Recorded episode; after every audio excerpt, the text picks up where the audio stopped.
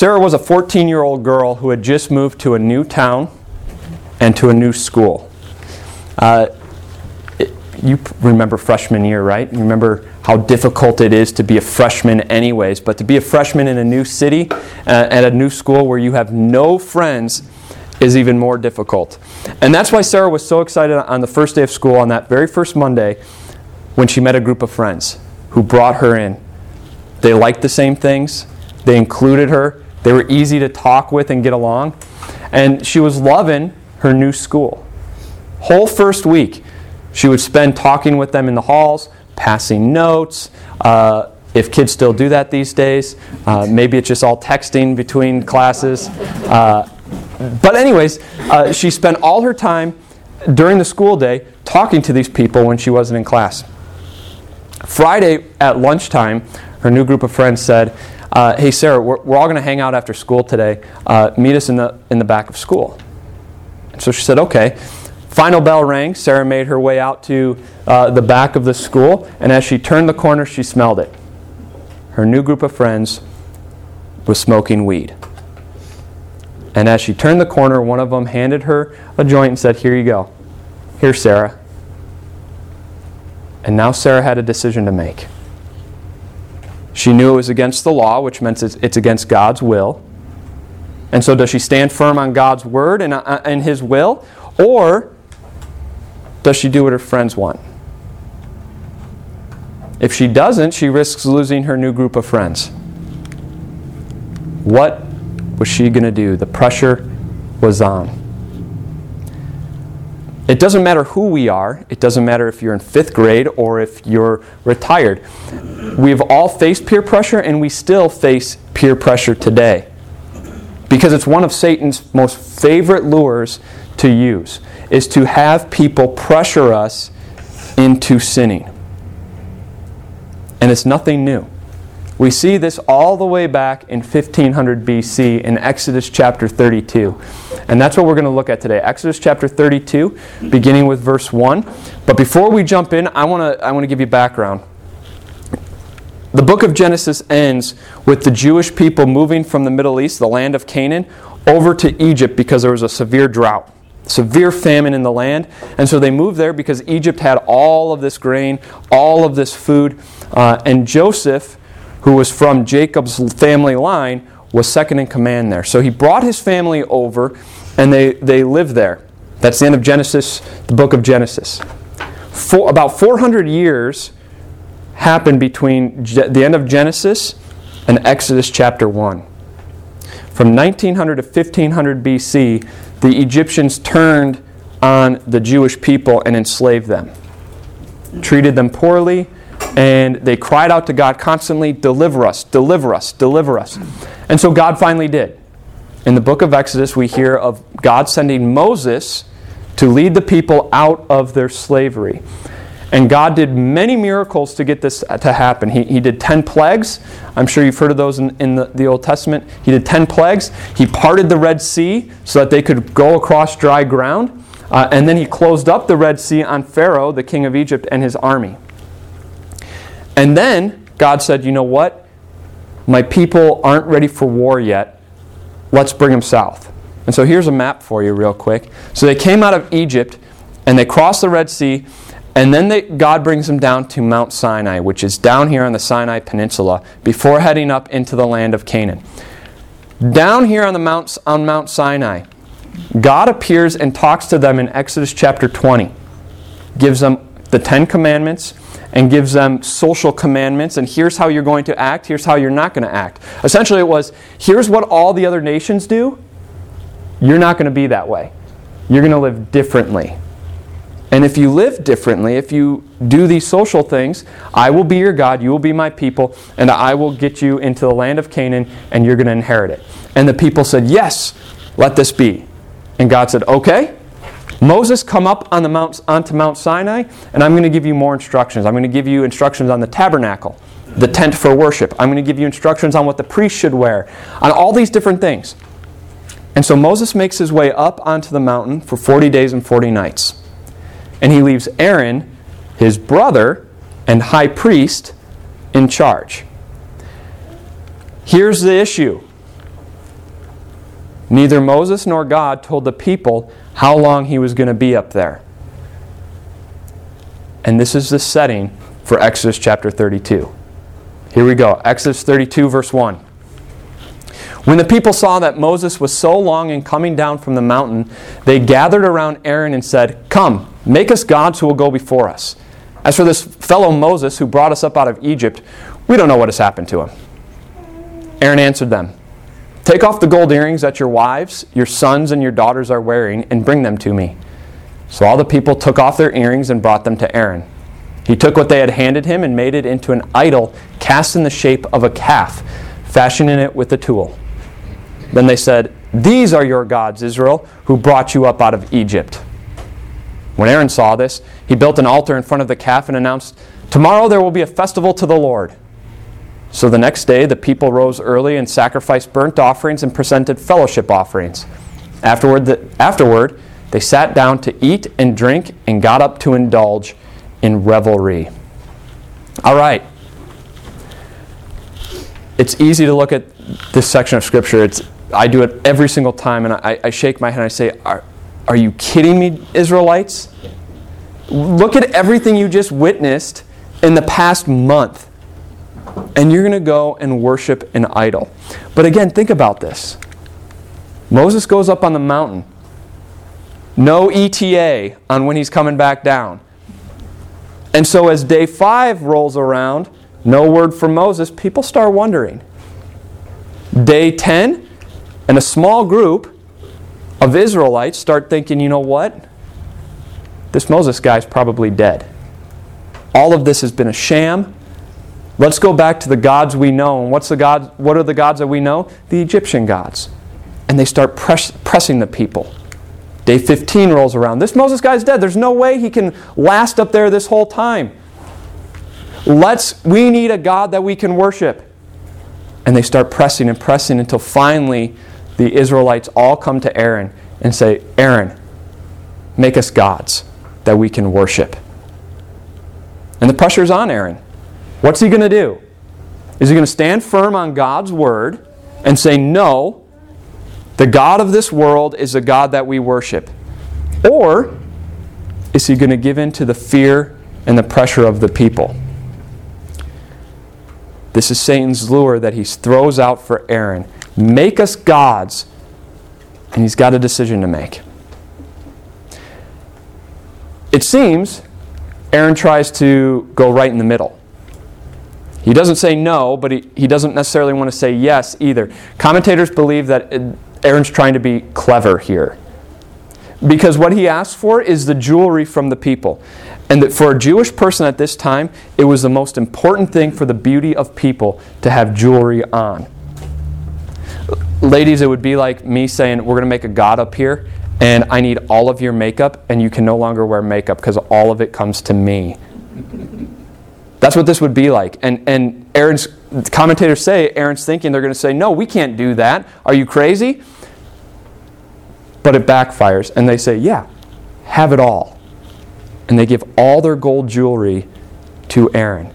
And so Aaron has no, well, I guess he still has a choice. He's got a choice whether he wants to continue going with it or give in to the fear of the people. And he gave in. And he makes this idol. And after he sees what the people, uh, what they do with it, he has a change of mind. All of a sudden, he, he builds an altar. Look what he does. When Aaron saw this, he built an altar in front of the uh, of calf and say, "Tomorrow we're going to have a festival to the Lord.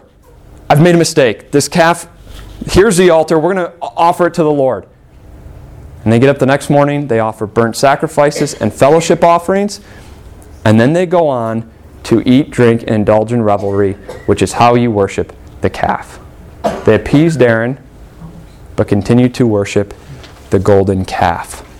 It was a familiar god because the Egyptians had several gods, one of them being Apis, which was a bull calf that they worshiped by eating around it, drinking around it, and indulging in revelry around it. Aaron gave in to the fear of the people. There's a story of a, an elderly man and a young boy who were traveling with a donkey. And uh, as their journey started, Uh, the elderly man walked in front guiding the donkey while the son was in the back, or the young boy was in the back. And as they got to the first town, the townspeople started ridiculing the old man. What are you, crazy? You've got a donkey. Why aren't you riding the donkey? Come on. Are you really uh, not that smart? And so, because he didn't want the people to make fun of him anymore, he got up on the donkey while the boy walked beside him. They got to village number two. And the people of that village began to say, You're a cruel man. Don't you have a heart? How could you make that young boy walk? And so the, the old guy didn't want to be made fun of anymore, didn't want to upset the people, so he got off the horse, put the young boy on it. They got to uh, town number three, and those townspeople began ridiculing the boy. You're lazy. Don't you have respect for your elders? How could you be riding that donkey while uh, the elderly man is walking beside you? Why don't you both ride it? So they both got on the donkey because they didn't want the people upset. They got to village number four, and guess what those people said? Don't you have a heart? Animals have feelings too. You're hurting the donkey. And so the elderly man and the young boy got off, picked up the donkey, and carried him the rest of the way. Why did that guy and the young boy do all those things? Peer pressure, right? The fear of people and their opinions made them do all these crazy things. That's what happens to Aaron here. Aaron, we want gods. Make them for us. And the pressure of the people gets him to give in because he didn't want to look weird, because he didn't want to be the wet blanket, because he didn't want to be the one to say, No, here's what God's word says. Peer pressure, and this is your first point today peer pressure lures us to live for the praise of people instead of glorifying God. Peer pressure lures us to live for the praise of people instead of glorifying God. And we know what this is like. It doesn't matter what age you are, you know what peer pressure is. For instance, we know that the Bible says there are two genders male and female. You are a male if you are born a male. You are a female if you're born a female. And yet, what's our world want to tell us? There are many genders, and it's about how you feel, not necessarily how you were born. And we don't want to be the weirdos. And if you disagree with them, if you disagree with people, how do they make you feel? Less intelligent, ignorant, unloving. And so we have a decision to make. Do we stand firm on God's word and say, no, here's what the Bible says? Or do we say, you know what, I'm kind of uh, old school, I'm a, a traditionalist, but if you want to feel that way, well, then you can feel that way. Satan throws that lure out there. We know that we should save ourselves for marriage, and yet, have you ever seen somebody's look on their face when you tell them that? Have you seen the confused look, the shocked look, the pity look? We don't want to necessarily have that, so maybe we should experiment a little bit and get up with the times. We know that we shouldn't let somebody cheat off of our homework. And yet our friend wants us to let us let them cheat. We know it's against God's word, but we don't want to be a bad friend. We don't want to lose them as a friend, and so I guess just this one time would be okay. We know that we really shouldn't talk poorly about other people. Jesus says, Love your enemies and pray for those who persecute you. Love those who are different than you. But do you know how awkward it's going to be if I just get up and leave this conversation right now? Do you, do you know how awkward it would be if I actually said, hey, you know what? This is wrong. We shouldn't be talking about this person like that? Do you know how they're going to look at me? And so I better, uh, it'd be easier if I just go along with it. Why are churches and pastors not standing firm on God's word? Because of peer pressure. Because we're afraid, people are afraid of people, and they're more afraid of that than glorifying God. They want praise from people more than they want to glorify God. Why is this a big deal? this is a big deal because guess what we just did? When we give in to the fear of people instead of glorifying God, we have just replaced God as the number one. We have now made our own golden calf. It's just not an idol that we bow down and worship to like the Israelites. Instead, we've made people our God. We may look at the Israelites and, and, and say, How could you ever bow down to a, a gold statue? But I wonder if they would look at us and say, How in the world could you care about people's opinion so much that you let their opinion go above glorifying God? This is what Aaron is really guilty of. He's looking for the praise of people instead of glorifying God. How do you think God feels about that? We get a little insight because as this is going around at the base of the mountain, here's a conversation taking place on the mountain between God and Moses. Then the Lord said to Moses, Go down, because your people, whom you brought up out of Egypt, have become corrupt. They have been quick to turn away from what I commanded them, and have made themselves an idol cast in the shape of a calf. They have bowed down to it and sacrificed to it, and have said, These are your gods, Israel, who brought you up out of Egypt. I have seen these people, the Lord said to Moses, and they are a stiff necked people. Now leave me alone so that, so that my anger may burn against them, and that I may destroy them. Then I will make you into a great nation. Notice God's change in those pronouns. It's no longer God saying, These are my people whom I brought out of Egypt. It's now Moses, these are your people whom you brought out of Egypt. God doesn't even want to claim them anymore. And then he says, These are stiff necked people. They are stubborn.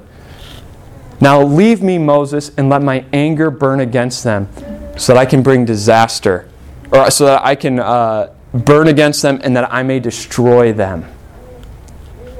How does God feel about not being the number one in your life? Not good. Not good. The Bible says God is a jealous God. Just like a husband is jealous for his wife and a wife is jealous for her husband, God is jealous for you. He wants to be your God and He wants you to be His people. And He doesn't want anyone else to be your God. And He's a jealous God. And when we want, look for love and acceptance from other people instead of God, this is how He feels. When we look for the respect of others instead of respect from God, this is how He feels. When we're more concerned about our spot with people than our home in heaven, this is how God feels. Leave me alone so that my anger may burn against them because they have idols, and their idols are people.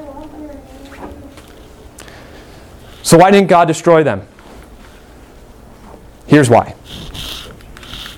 But Moses sought the favor of the Lord his God. Lord, he said, why should your anger burn against your people, whom you, whom you brought out of Egypt with great power and a mighty hand?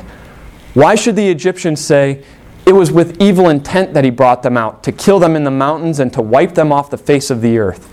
Turn from your fierce anger. Relent and do not bring disaster on your people. Remember your servants Abraham, Isaac, and Israel, to whom you swore by your own self, I will make your descendants as numerous as the stars in the sky and I will give your descendants all this land I promise them, and it will be their inheritance forever. Then the Lord relented and did not bring on his people the disaster he had threatened. Why didn't he bring the disaster? Because Moses stands in the breach. He stands in that chasm between God and, his, and the people and says, God, don't do this. But notice his reasoning. He doesn't say, God, yes, they're stiff necked people, but they have some redeeming qualities. God, yes, they're stubborn. Yes, they did this, but look at what the people have done for you. No. Moses points to God for the reason that God should forgive them. God, think about this. Your name is going to be blasphemed among the Egyptians. They're going to think you're an evil God for bringing the people out just to kill them here. You don't want your name to be uh, dragged across the dirt. And then he says, God, remember the promise you made. You're a promise keeper, not a breaker. You made a promise to Abraham, Isaac, and Jacob. You promised that they would inherit the kingdom or uh, the, the land of Canaan. Remember that promise, God. Remember who you are. Yes, they sinned. Yes, they're stiff necked people. But remember who you are. You're a promise keeper. And God relented. God relented. Why aren't we destroyed by God? Because we have a mediator who's even greater than Moses. 1 Timothy says that we have there's one mediator between God and mankind. It's the man Christ Jesus. Jesus stands between you and God the Father and what's he say? Father, forgive them. Father, remember your name is on these people. Remember in their baptism, you put your name on them. Father, forgive them because my blood has covered their sins. Father, forgive them because you promise that anyone who believes in me has eternal life, that, that you have recovered them, you forgive them. Remember your promises. Remember who you are, God. And God forgives our sins. Jesus sits next to God the Father. And he continues to say, Remember, you sent me, your one and only Son, in their place. Remember that I never went for the praise of people, but always lived to glorify you. Remember, they pressured me to be king, and I walked away. Remember that on trial, they pressured me to say that I wasn't the Messiah, but I continued to say that I was the Messiah over and over again. Why? Because it brought you glory, Father. Because I wasn't going to give in to the praise of people, but I lived to bring you glory. And to bring you glory, it was to stand on your word, and I did it perfectly. And my record I give to them. They are perfect at keeping this first commandment. And remember, Father, that they led me to the cross where, where nails were put through my hands and my feet, and you forsook me on the cross, where my blood was shed, and that was all for them. Remember, you promised that they get credit for everything I did. That's your promise. Keep it. And God says, Yes, forgiven. But God just does, doesn't just relent. Guess how He views you now because of Jesus? He loves you and accepts you through Jesus.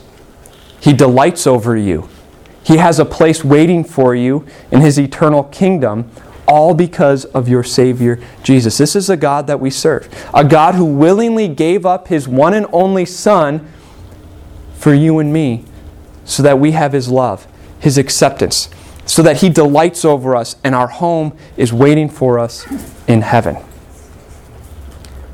This is why we want to live for Him and not for the praise of people because his opinion of us never changes. And so, your last point today is this instead of living for the praise of many, live for the audience of one. Sarah stood there with her friend extending her that joint. And she said, No thanks. And she went home. It wasn't easy. She lost her group of friends, which made this transition into a new city and a new school even harder. Uh, because that group of friends then went and told everyone how she was a goody goody and uh, trashed her name. But she was at peace. Why? Because she knew that the God of this world loved her and accepted her. Because she knew that the God of this world took delight in her and she was at peace. How do we swim away from this lure of peer pressure? We recognize that we don't need people's love and acceptance, we need God's love and acceptance, and that's what we have through Jesus. We recognize that, yes, our reputation may be thrown away by people, but God t- takes delight over us. We recognize that we may lose our spot in the group, but we have a forever home with a group of thousands and millions and millions of people ready to worship our Savior in heaven forever. That's the God we want to live for. That's the one we want to live our life for. May God be with you this week, that your thoughts, your words, your actions may glorify the one and only uh, one in our life, our Savior God. Let's pray. Dear Jesus, we praise and thank you that you always live for the glory of God and that you give us your perfect record so that our record looks as one who has lived for our Father every day of our life. Help us this week to glorify God in everything that we do. Help us to live for Him, our audience of one. That is who we are living for, our Father and our God in heaven. We ask you to be with us this week. Forgive us for the times that we do fall. and give us the strength. Send your Holy Spirit to strengthen our faith, to strengthen our will, uh, that we may live for you. In your name we pray. Amen.